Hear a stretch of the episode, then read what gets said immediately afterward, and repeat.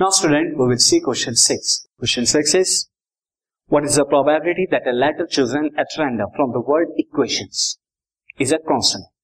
आपको बताना है कि अगर इक्वेशंस के जो लेटर्स हैं यहाँ पे E Q U A T I O N S अगर इनमें से कोई एक लेटर को चूज़ किया जाए वो कॉन्सोनेंट हो इस बात की प्रोबेबिलिटी बता सी सो मैंने यहाँ पर ऑलरेडी इक्वेशंस को राइट डाउन किया हुआ है। अब इसके जो लेटर्स हैं इनमें से कौन कौन सा कॉन्सोनेंट है कौन से वॉवेल है? तो सी क्यू इज़ ए कॉन्स्टोनेंट इसके बाद T is a consonant N is a consonant S is a consonant rest यहाँ पर कितने होंगे?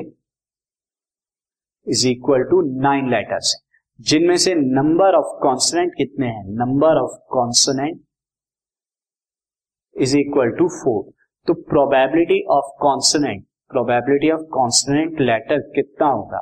Is nothing but four upon nine तो फोर अपॉन नाइन प्रोबेबिलिटी हो जाएगी।